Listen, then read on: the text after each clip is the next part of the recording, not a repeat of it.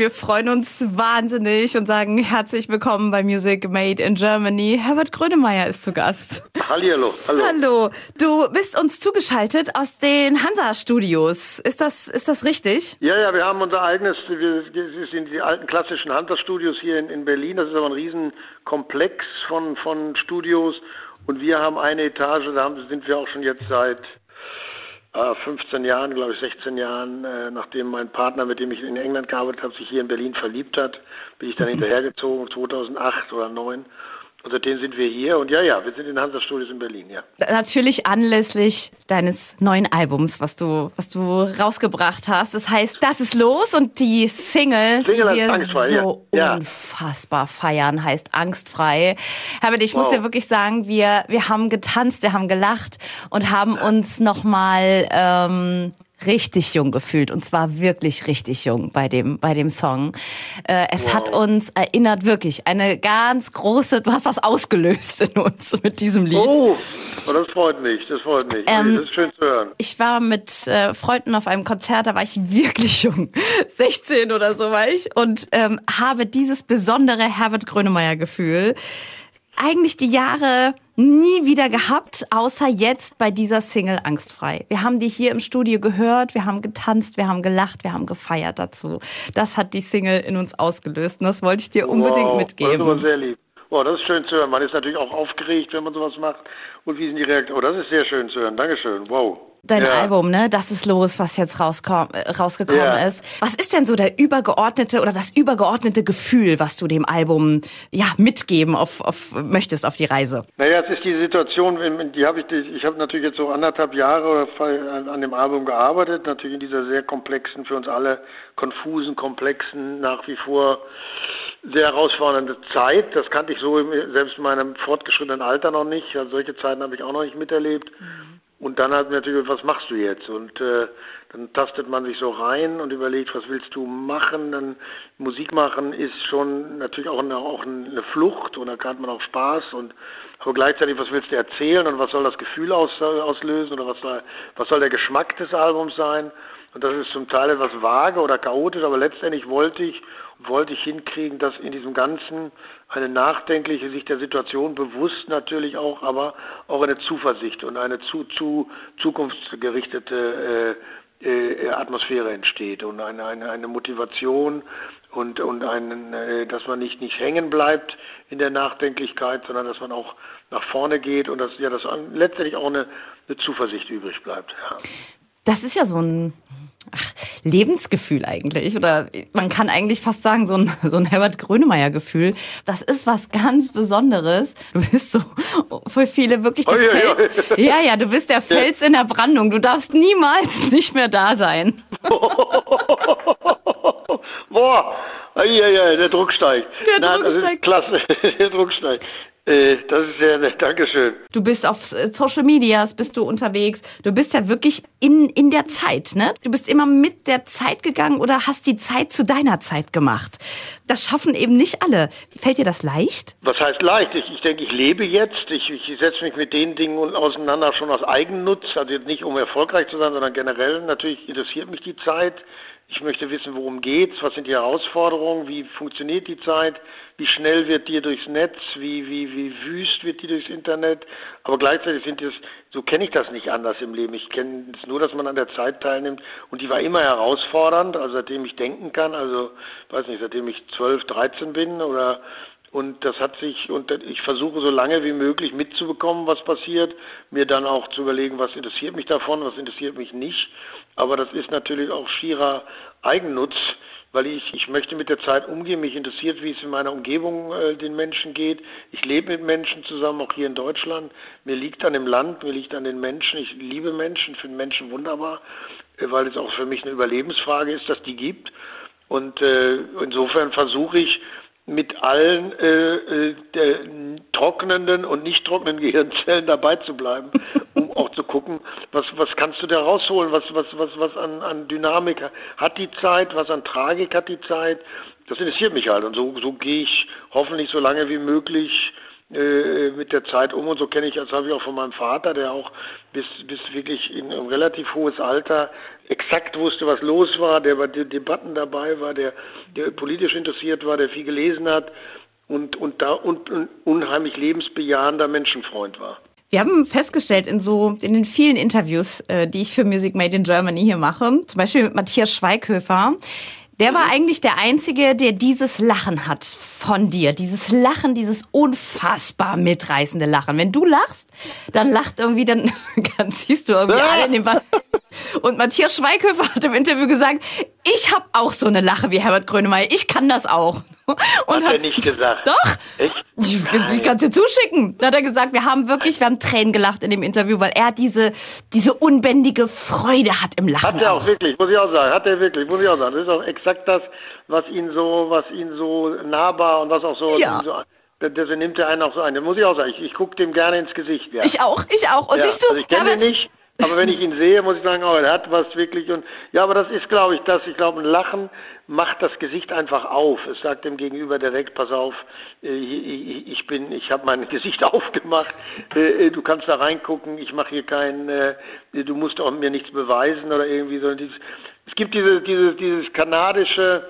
Ich habe mal mit einem Kanadier gesprochen, der hat was sehr Schönes gesagt oder was wir auch über die Amerikaner immer sagen, so schnell, die sind so oberflächlich. Mhm. Aber ein Kanadier hat zu mir immer gesagt, ich, wenn ich nach Europa komme und gar nicht nach Deutschland, generell nach Europa, dann muss ich mich mit einer völlig anderen Kultur auseinandersetzen, nämlich wenn wir in Kanada jemanden treffen, dann freuen wir uns über den und das ist, mal, ist der Freund. Dann, und, und der bleibt so lange äh, Freund, bis er, bis er äh, uns zeigt, dass er irgendwie Mist baut oder hinterlistig ist oder gemein. Dann sagen wir, oh, äh, müssen wir gucken. Aber in Europa sagt, dann muss ich erstmal beweisen, mhm. dass ich als Freund tauge. Ich muss also mir treten die Menschen gegenüber, egal in welchem Land, erstmal nach dem Motto, wer bist du? Bist du es wert, dass du Freund bist? Das, das, das kennt er gar nicht. Sagt, das kenne ich gar nicht aus Kanada. Das kennen wir. So gehen wir den Menschen nicht. Wir, wir treten ihnen gegenüber, sagen guten Tag, komm rein, iss, äh, äh, mach was und ich freue mich, dass es dich gibt. Und wenn ich feststelle, dass du irgendwann dich als Honk entpuppst, dann, dann ist es schade, aber bis dahin bleibe ich dir auf. Und das ist auch so meine, glaube ich, meine Art, wie ich Menschen gegenüber trete. Ich teste die nicht aus, sondern ich freue mich, dass sie kommen. Wahrscheinlich ist das, was wir ähm, oder was ich so toll finde an dir über all die Jahrzehnte, weil ich bin halb Kanadierin. Mein Papa kommt aus Toronto. Ach, nee. Doch. Ach, lustig. Und Ach, lustig. deswegen kann ich das total das bestätigen, was du sagst. Ja, ne? Total. Ich fand das eine irre Wahrnehmung. Ich fand das eine irre Wahrnehmung. Oder ich und das kenne ich auch aus Amerika. Sicherlich die Kanadier liegen ja vielleicht noch einen Tick näher, weil das weil das so eine so eine natürlich mhm. auch ganz starke noch größere europäische Einfluss zum Teil hat. Aber generell auch in Amerika, ich mag das so gerne, weil mhm. ich finde, das ist so eine, das kommt da immer, ja, die sind so oberflächlich. Ich sage, was heißt denn lieber freundlich und offen und, und, und entgegengehend als diese skeptische, miese Petri angucken, hm, wer bist du denn? Also die, ach, das ist ja lustig, das habe ich das ja, dann kennst du das ja. Ich habe mal gehört, dass du als Kind so laut gelacht hast, also geschrien hast vor Lachen, dass die Nachbarn irgendwie gedacht haben, was ist mit dem Kind los? Stimmt das? Es ist wohl so, dass meine Eltern verunsichert waren. Ich war sicherlich auch wahnsinnig albern zum Teil, was auch bestimmt anstrengend war. Aber ich hatte immer grundsätzlich eine, äh, immer eine, so eine gute Laune. Ich glaube ich auch zum Teil äh, sind sie bei mir mal zum, mit einem Psychiater haben sich unterhalten, weil sie nicht ganz sicher waren, ob ich alle Latten auf dem Zaun habe. Und ich weiß, dass ich, wenn ich, wenn ich äh, auch in die Schule kam, ich habe die Leute wirklich genervt, weil die haben morgens schon immer gedacht, oh Gott, jetzt kommt der schon wieder. Und meine Mutter sagte nochmal zu mir, als ich 14 war, sagte, du hast so eine Art, das habe ich bis heute, also war dann ziemlich schwierig zu verstehen. Also ich sagte, so wie du bist, wirst du schwer haben im Leben. Die Leute verstehen das nicht. Ich weiß nicht, was die da genau meinte, aber ich glaube, es hatte auch damit zu tun, weil sie auch zum Teil damit nicht kann. Die war ja etwas melancholischer. Mhm. Und die sagte auch an ihrem, spät in ihrem Leben, an ihrem Geburtstag, weil mein Vater hatte das. Mein Vater hatte auch diese unglaubliche Menschenfreude Freude an Menschen und ging denen auch so entgegen. Und der wirklich viel erlebt hatte im Leben und, und äh, seinen Arm in Stalingrad verloren hat. Und ich will das gar nicht alles erzählen, ist langweilig. Aber der hat, hat eben auch, der ist wirklich sehr äh, freudig Menschen entgegengetreten. Das fand ich da, auch mal klar. Wenn du sagst mit Stalin, ich will nur ganz kurz einhaken, habt ihr darüber gesprochen? Ja und nein. Also er war zumindest sehr differenziert, so, so ein sehr kluger, sehr selbstkritischer Mensch. Und ich war dann, als meine, als er schon nicht mehr da war, auch meine Mutter verstorben war, bin ich zu unserem Nachbarn gegangen, einem alten Freund von meinem Vater. Und dann habe ich mich mit dem hingesetzt und dann habe ich zu dem auch gedacht, Sie haben doch viel mit meinem Vater gesoffen und er war eher so der Konservativere, so kam aus Bayern. Mein Vater war eher so der Sozialdemokrat. Wie war das eigentlich? Haben Sie eigentlich auch vom Krieg erzählt? Das war so überwältigend, die Bilder, dass wir da zum Teil nicht drüber sprechen wollen. Und dann habe ich gesagt, was war denn mit der Frage mit den Juden? Haben Sie das mitbekommen, was mit denen passierte, dass die deportiert wurden? Und dann erzählte der mir wirklich diese Geschichte, das war wirklich sehr beeindruckend. Gut, als erstes gab es diese Medien nicht und dann sagte er aber, ich war, bin dann hier ins Ruhrgebiet gekommen und das ist jetzt vielleicht wirklich sehr ernst und sehr streng, aber auf jeden Fall dann, dann hat mir plötzlich einer aus meiner Truppe, ich war in Essen, sagte, da läuft einer rum mit Bildern und prahlt und zeigt so Riesengräber. Und dann hat er gesagt, den, dann hat ich gesagt, der soll mal kommen, ich möchte ihn mal kennenlernen, der soll mal herkommen. Und da wäre ihm das erst aufgefallen und wäre dem auf die Schliche gekommen. Er hat gesagt, da habe ich gewusst, hier läuft was. Und das hat er sehr offen, da hat er sehr offen drüber geredet. Und ich sage, darüber haben Sie auch nie gesprochen mit meinem Vater. Er sagt, nee, wir haben das Thema gemieden. Und nicht nur, weil es vielleicht aus ganz vielen Gründen, weil es so traumatisch war, vielleicht auch wahnsinnig unangenehm, was natürlich auch die Schuld anging. Ich bin dann hingegangen und habe auch dann so die Auszeichnung meines Vaters äh, gezeigt, weil die habe ich gefunden dann, als da so in das suchten. Und dann legte ich die so auf den Tisch und dann sagte er plötzlich zu einem, das ist der Frischfleischorden. Ich sage, was ist das? Das ist der Frischfleischorden. Ich sage, was ist das denn? Und dann sagte der zu mir, die kriegte man, wenn man den ersten harten Winter in Russland überstanden hat, lebendig. Und dann dachte ich, ach, du ahnst es nicht. Wirklich, aber ja. Und dann denkt man natürlich, Moment, an den ersten harten Winter überstanden hat. Was heißt das eigentlich? Wenn man schon ein Jahr in Russland war. Was, was heißt das? Was hat man da angestellt? Was hat man da angerichtet? Also all diese Themen. Aber da, die wurden so differenziert nicht besprochen. Das ist dann mhm. eher die eigene Recherche oder der eigene Kopf, der dann anfängt zu denken. So detailliert ist auch mein Vater nicht in das, in das Thema gegangen. Nein. Wer emotional und körperlich auf äh, seine Kosten kommen möchte, der sollte bitte auf ein Herbert Grönemeyer Konzert gehen. Nix wie her, ja. Ja, es macht dem Tiere Spaß. Wir spielen halt wahnsinnig gerne. Wir sind als Band, wir kennen uns ewig. Wir, wir, das ist für mich auch eine riesen, riesen mit meinen Jungs, also mit, dass wir zusammenspielen. Aber wir, wir versuchen auch, ja, und dass Leute kommen zu uns und uns zuhören und Spaß dabei haben. Also ein größeres Glück gibt's. Wer, wer kann das, wer erlebt das sonst noch auf, auf der, das ist schon klasse. Und wer Herbert Grönemeyer auch wirklich in Aktion, auch tanzend, ja, alle, alle Fans wissen das natürlich, aber auch alle, die vielleicht äh, dieses Jahr das erste Mal auf ein Herbert Grönemeyer-Konzert gehen, ähm, muss man die auch vorbereiten, was du für ein fantastischer Tänzer bist. Ich bin die Anmut in Person, das ist wahr, das ist, äh, das kann ich nicht von mir, weil es fällt mir schwer. Ich habe auch sehr schöne Beine und bin sehr es gab auch schon mal ein Lied, Grönemeyer kann ich tanzen, in den 80ern gab es auch schon mal einen Song. Äh, nein, ich tanze halt wahnsinnig gerne, weil ich das auch brauche, also nicht, weil ich das jetzt präsentieren muss dringend. Es macht einfach viel mehr Spaß zu laufen und zu tanzen und zu singen, als wenn man dann noch auf der Stelle rumsteht. Das ist schon, äh, macht schon mehr Spaß. Hast du dich schon körperlich vorbereitet? Das heißt, hast du ein Fitnessprogramm? Ich versuche, ja, ich versuche in diesem ganzen Wust jetzt von Promotion und allem, ich bin, bin dabei bin ich, ich bin dran, sagen wir es mal so, ja. Trainerin, mach, versuche Kondition zu machen, aber es ist im Moment sicherlich ein, ganz schön viel, auch was man so nebenher noch macht. Gibt es irgendwie Texte, die du vielleicht verändern wolltest oder sogar verändert hast? Oder findest du, dass man die Kunst so stehen lassen soll, wie, wie sie mal war? Ich denke, das ist ein Panoptikum der Strandfotos von mir, wie ich in den einzelnen Phasen aussah. Da kannst du nicht mehr retuschieren, also das ist so.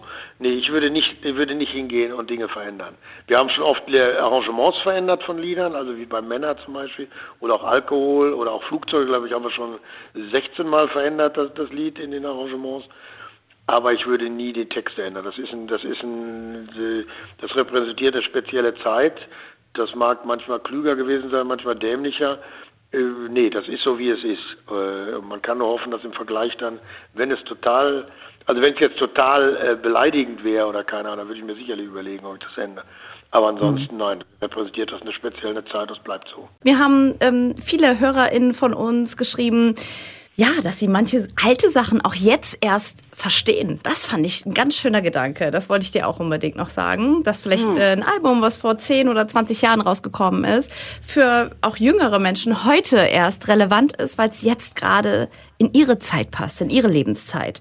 Und das finde ich schon, fand ich einfach wunderschön, den Gedanken, dass du das so erschaffen hast mit deiner Kunst. Ja, da kann ich jetzt gar nichts zu sagen. Das ist schön zu hören, ja, klasse.